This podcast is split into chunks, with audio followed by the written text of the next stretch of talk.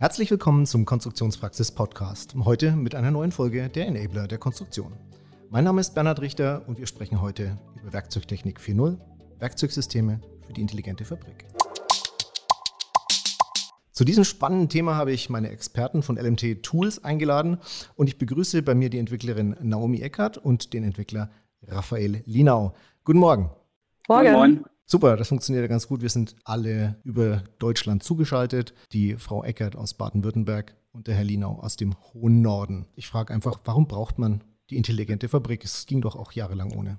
Die intelligente Fabrik, ähm, vielleicht ist nicht direkt klar bei dem Begriff, was damit gemeint ist, mit der neuen, also mit dem technologischen Fortschritt und der Digitalisierung werden neue Möglichkeiten ja, offengelegt. Und äh, Möglichkeiten äh, sind manchmal Gefahren und manchmal Chancen. Die Digitalisierung, die dann hoffentlich zu intelligenten Fabriken führt, äh, hat nach unserer Einschätzung deutlich mehr Chancen als Risiken für uns. Und äh, wieso Chancen? Chancen heißen immer, äh, dass sie sich positiv auf meine Wettbewerbssituation auswirken werden. Entweder schaffe ich produktiver herzustellen oder ich schaffe einen Mehrwert äh, dem Kunden anzubieten, den es vorher nicht gab, dadurch. Ein Mehrwert haben Sie gesagt, äh, Frau Eckert. Was ist denn der Mehrwert, den Sie so bieten? Ja, wie es der Herr Linau schon gesagt hat, also ähm, der Mehrwert durch die cyberphysischen Systeme im Bereich der Industrie 4.0 sind oft oder gerade bei uns auch die Effizienz. Wir steigern deutlich die Effizienz, wir werden präziser und erhöhen auch die Prozesssicherheit. Im vorliegenden Fall ist es ja dann genau das, was passiert. Sie haben im Endeffekt Sensoren an ein, an ein Werkzeug angeschlossen. Quasi an den Bohrer. Habe ich das richtig verstanden so? Fast. Ähm, direkt am Werkzeug angeschlossen sind zunächst die Aktoren. Die Sensorikaufgabe übernimmt ähm, das schon vorhandene Messsystem. Und dieses Messsystem, da verwenden wir dann die Werte aus dem Messsystem, sodass unsere Aktoren praktisch wissen, um wie viel sie sich ähm, verstellen müssen. Warum müssen die sich überhaupt verstellen? Es reicht doch, wenn ich doch präzise einstelle und dann ist doch eigentlich gut. Also so kenne ich das zumindest. Naja, unsere Werkzeuge, die halten ja durchaus ähm, länger als jetzt nur ein Bauteil. Und wenn man sich vorstellt, ein, ein, Taschenmesser, das wird, je mehr man es verwendet, auch irgendwann immer stumpfer. Und um diesen Verschleiß praktisch entgegenzuwirken und nach wie vor immer genaue Bauteile liefern zu können, müssen wir unsere Schneiden dann auch entsprechend nachstellen. Das sind jetzt vor allem Anwendungen dann im sehr eng tolerierten Bereich. Anwendungen im tolerierten Bereich, also wenn ich präzise Löcher bohre quasi. Genau, also falls Ihnen das was sagt, IT6 oder IT7-Toleranzen. Mhm. Sagt mir persönlich nichts, aber da können Sie bestimmt noch was dazu sagen. ja, also im, das sind dann die Toleranzen der Bohrung im μ-Bereich, also beispielsweise plus, minus ähm, 7, 8 μ. Das ist ja schon ziemlich eine enge Passung dann quasi, also schon ein bisschen Presspassung quasi, oder? Genau, das ist dann die Bohrung, wo dann entsprechend die Welle auch eingepasst wird. Okay, jetzt haben Sie natürlich ähm, was an Ihrem, äh, an Ihrem Bohrkopf gemacht. Also es ist ja so, die Schneiden nutzen sich ab, wie Sie gesagt haben, wie beim Taschenmesser auch. Und dadurch wird das Bauteil zu, ja, zu groß, wahrscheinlich, dann nehme ich mal an. passt dann wahrscheinlich nicht mehr. Ähm, ja, die Bohrung wird meistens zu klein, weil die Schneiden werden ja auch praktisch kleiner. Mhm. Und ähm, Dadurch wird die Bohrung zu klein, je mehr, je mehr wir ähm, bohren um, und um dann noch entsprechend ähm, nach den Toler Toleranzen die Bauteile herzustellen, müssen wir dann die Schneiden praktisch größer wieder machen. Mhm. Und wie hat man das, also heute machen Sie es mit Ihrer automatischen Verschleißkompensation? Ja. Und wie funktioniert das? Äh, das misst dann halt und dann stellt sich das nach, oder? Genau, also ich kann vielleicht mal erklären, wie man das früher gemacht hat. Also früher ist, ist der Maschinenbediener dann ähm, mit, einer, mit einem Messsystem, hatte, wurde die entsprechend die Bohrung, die man hergestellt hat, ausgemessen und dann ähm, einfach relativ praktisch mit einem mechanischen Schlüssel diese Kompensation dann ausgeführt. Jetzt kann man sich vorstellen, nicht jeder Maschinenbediener hat da das gleiche Feingefühl. Ähm, beim Verstellen verrutscht man vielleicht doch noch mal mehr. Der eine vergisst eventuell auch noch das Umkehrspiel zu entfernen bei der Verstellung. Dadurch war das alles sehr fehleranfällig und durch das, dass diese Aufgabe jetzt ähm, von dem Werkzeug selbst übernommen wird mit der Zustellung, haben wir deutlich geringere Fehleranfälligkeit. Ähm, es funktioniert viel schneller und es funktioniert einfach immer. Okay, das heißt, ich muss erst nicht die halbe Maschine auseinanderbauen, um die Schneide wieder richtig einzustellen, sondern das macht die Schneide dann quasi von alleine. Genau. Super. Also dann haben wir die Vorteile ja schon quasi abgedeckt. Aber wie funktioniert das denn so ganz genau? Also ich habe dann, ist dann ein Motor an der Schneide hinten dran, Herr Linau? Na, ein Motor nicht, ein, ein Aktor. Also ist jetzt kein irgendwie ein Vierzylinder oder sowas, sondern vielleicht muss äh, die Kollegin mir dabei helfen oder zur Seite springt über eine, also wir haben eine Drehspindel, die elektronisch äh, angetrieben wird. Dann haben sie zwei schiefe Ebenen ähm, und eine ist fest und eine bewegt sich. Und wenn Sie dann schiefe Ebene mit einer Steigung haben und den, ja, die eine Hälfte davon gegen die andere starrer verschieben, äh, dann gibt es eine Bewegung auch zwangsläufig nach oben. Und diese Bewegung nach oben oder nach unten ist dann dementsprechend die, die Verstellung. Klingt ja gar nicht so, so kompliziert. Warum ist man da erst jetzt drauf gekommen? Ähm, ja, das ist alles immer äh, ganz einfach, wenn Sie, wenn Sie eine Turnhalle groß Platz haben und dann können Sie da große, so mannsgroße Klötze äh, hin und her schieben und dann haben Sie, können Sie auch einen schönen großen Motor nehmen. Eine der großen Herausforderungen ist, das alles in den Stand der Technik zu bauen, der heute so üblich verbaut wird. Das heißt, ähm, Sie müssen, die, die müssen zusätzliche Bauteile bestehende Werkzeuge integrieren und dabei hoffen, dass dann äh, auch noch Werkzeug übrig ist und nicht nur Elektronik oder oder das, was sie hinzufügen. Und diesen äh, diesen Spagat äh, den müssen sie äh, oder den muss die gesamte Industrie dann äh, schaffen, um eine Lösung marktreif präsentieren zu können. Super. Ähm, jetzt habe ich gelesen, dass diese ganze äh, Schneiden-Nachstellung manuell und aber auch vollautomatisch geht. Also das ist ein Alleinstellungsmerkmal der ganzen. Wenn das so schön vollautomatisch geht, warum brauche ich dann überhaupt noch die Option, das manuell zu machen?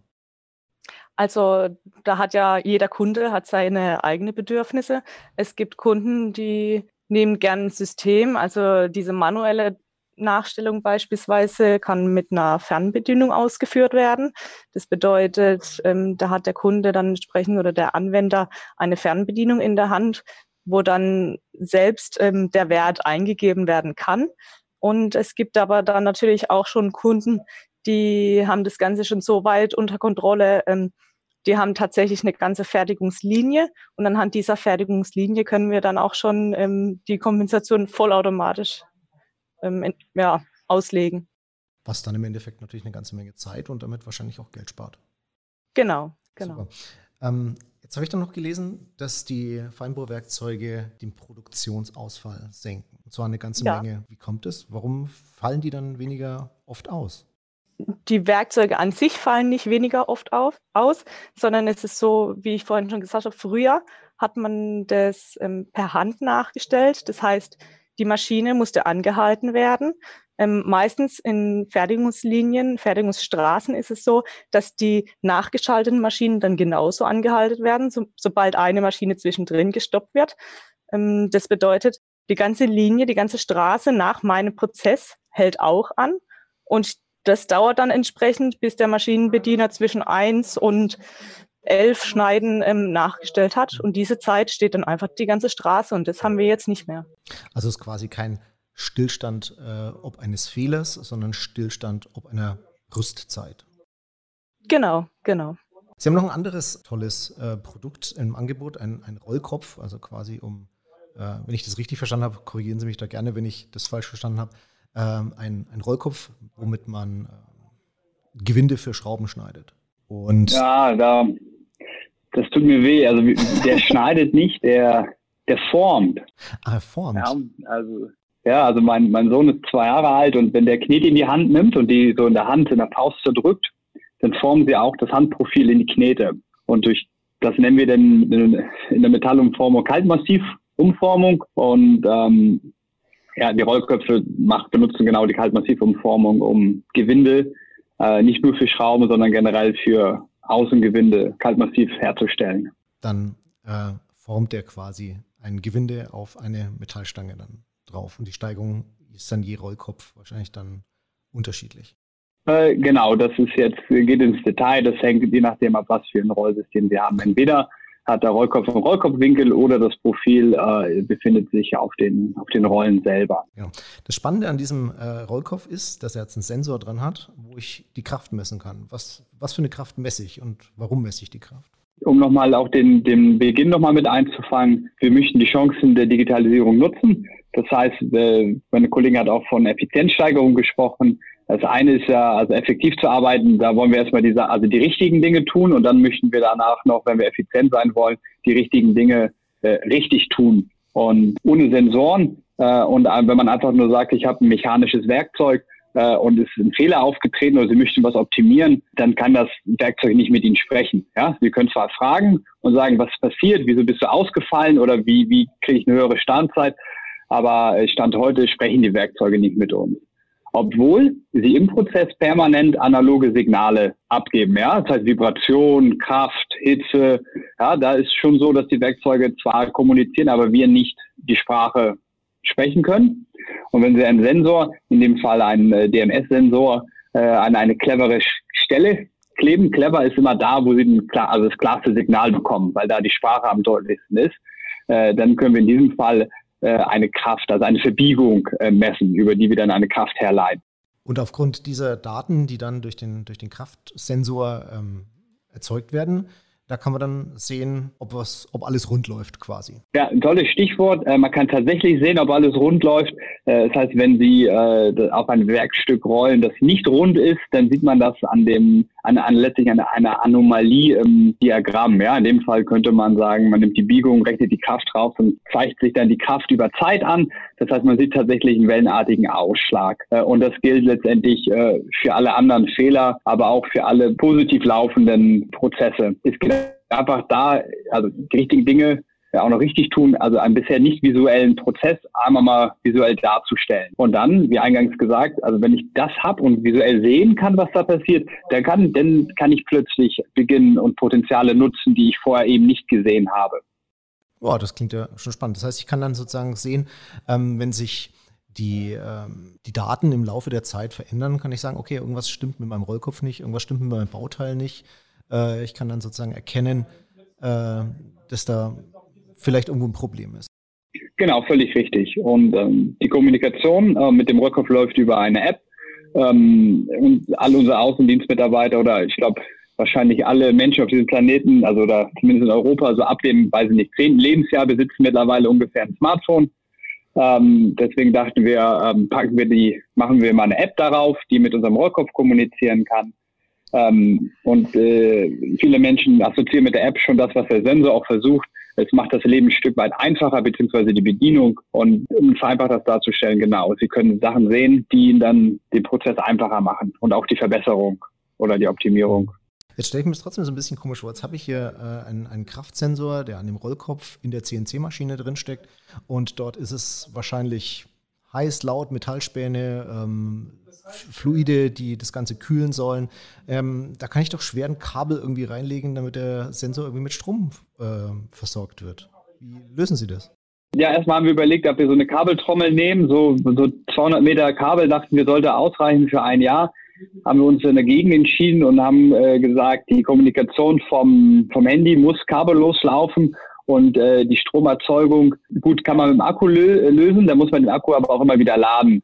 Und dann ähm, haben wir unsere Kunden gefragt und äh, die haben schon gesagt, dass sie schon ähm, es nicht gut finden, abends ihr privates Handy zu laden. Und dann möchten sie nicht äh, bei uns ein Werkzeug kaufen, dass sie dann auch noch abends mitladen äh, sollen. Und dann haben wir lange überlegt, wie wir dieses Problem lösen können. Und durch die Drehbewegung der CNC-Maschine, das Werkstück dreht sich, unser Rollkopf fährt dann auf das drehende Werkstück, ähm, wird bei uns äh, nicht nur die Rolle, die das Profil formt, sondern auch ein Getriebe angetrieben. Und wir dachten, diese Rotationsbewegung, die müssen wir doch irgendwie nutzen können.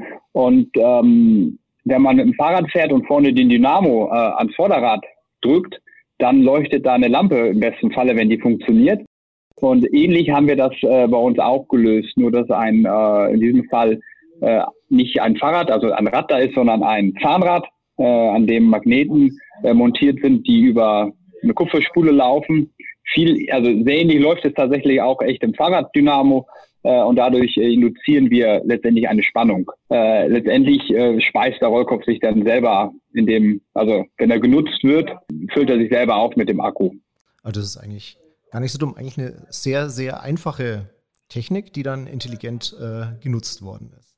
Jetzt habe ich eine Frage ähm, an Sie beide. Jetzt haben Sie so, so, so tolle Ideen, die dann auch so Ja, es erinnert mich ein bisschen an das Ei des Kolumbus.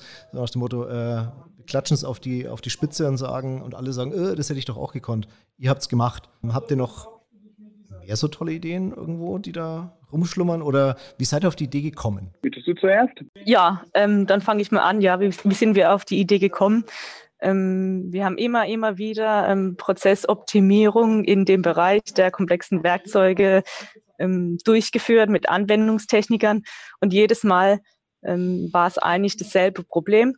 Wir konnten ähm, bei einer sehr hohen ähm, Anzahl an Standmengen konnten wir irgendwann nicht mehr die Toleranzen halten, wie es natürlich, ja, weil da immer so ist, wenn man physikalische Systeme miteinander arbeiten.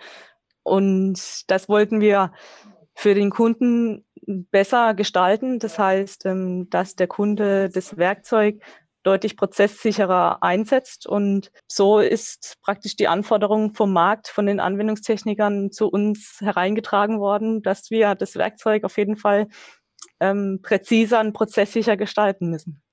Also quasi wirklich ein, eine Anforderung, eine unspezifische Anforderung hat eine spezifische Lösung hervorgebracht. Genau, genau.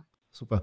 Herr Lienert, wollten Sie noch was sagen? Wie sind Sie auf die Idee gekommen? Ähm, ja, ich würde vorhin noch allgemein, sage ich gerne was dazu. Was wir jetzt nur auf der Tonspur gehört haben und zwischen den Zeilen hören mussten, ist, dass ähm, was alle Entwickler gemein haben, ist, den Status quo permanent in Frage stellen zu wollen. Und das hat man eben bei äh, meiner Kollegin auch gut rausgehört. Das heißt, man ist permanent auf der Suche, wie kann ich es besser machen, äh, wie kann ich es anders machen. Und äh, diese natürliche Haltung, die uns allen innewohnt, den Entwicklern, ähm, die führt ähm, zwangsläufig, äh, wenn man ausreichend Datenbasis hat, dann zu äh, Produktinnovation. Und ähm, am besten macht man das, äh, wie, wie meine Kollegin wie Naomi gesagt hat, am besten mit direktem Kundenfeedback. Das heißt mit Rückmeldung ähm, vom Markt und auch marktorientiert. Und in dem Fall, im, also in beiden Fällen hat man quasi äh, die, die Rückmeldung vom Markt genommen und dachte sich, Mensch, wie können wir das lösen? Und äh, der Technologierat da, der guckt auch immer, äh, was für neue Technologien gibt es. Ähm, ich sag mal, vor ein paar Jahren, ja, vielleicht Jahrzehnten jetzt schon gab es so eine Nanotechnologie, ja, da wurden dann ganz viele tolle Jacken hergestellt, wo das Wasser so abhält. Und jetzt ist es äh, seit einigen Jahren die Digitalisierung. Ähm, und das heißt, auf dem Radar sieht man ja dann, oh, wir haben da neues, äh, eine neue Technologie, ist die was für uns? Und wenn jetzt, also da hat man jetzt rausgehört, äh, wenn man das dann clever, wie, wie, wie die Kollegin Naomi das denn verbindet, das heißt eine neue Technologie mit einem bestehenden Kundenproblem, dann kann und, davon bin ich überzeugt, wird fast immer eine Produktinnovation dabei herauskommen. Und ja, und ähnlich ist es dann auch so bei uns passiert dann. Super. Spannend. Ich danke Ihnen beiden ganz, ganz herzlich für die, für die Einblicke, die Sie in ihre, die uns, die Sie uns in Ihre Arbeit gegeben haben. Auch spannend, wie dann äh, so zwei so spannende Produkte dann doch ins Leben gerufen werden. Und kann von mir aus nur sagen, Dankeschön und bestimmt auch bis zum nächsten Mal. Und wenn es Ihnen da draußen gefallen hat, dann empfehlen Sie uns weiter. Teilen Sie den Podcast, geben Sie uns einen Daumen hoch oder fünf Sterne bei iTunes. Und wenn Sie Fragen, Anregungen haben, schreiben Sie uns gerne an redaktion.konstruktionspraxis.vogel.de. Wir freuen uns auf Ihr Feedback und nochmal von hier. Dankeschön. Bis zum nächsten Mal. Das Fachmagazin Konstruktionspraxis zeigt aktuelle Trends auf, vermittelt Grundlagenwissen und veröffentlicht Hintergrundberichte sowie Anwenderreportagen. Konstruktionspraxis. Alles, was der Konstrukteur braucht.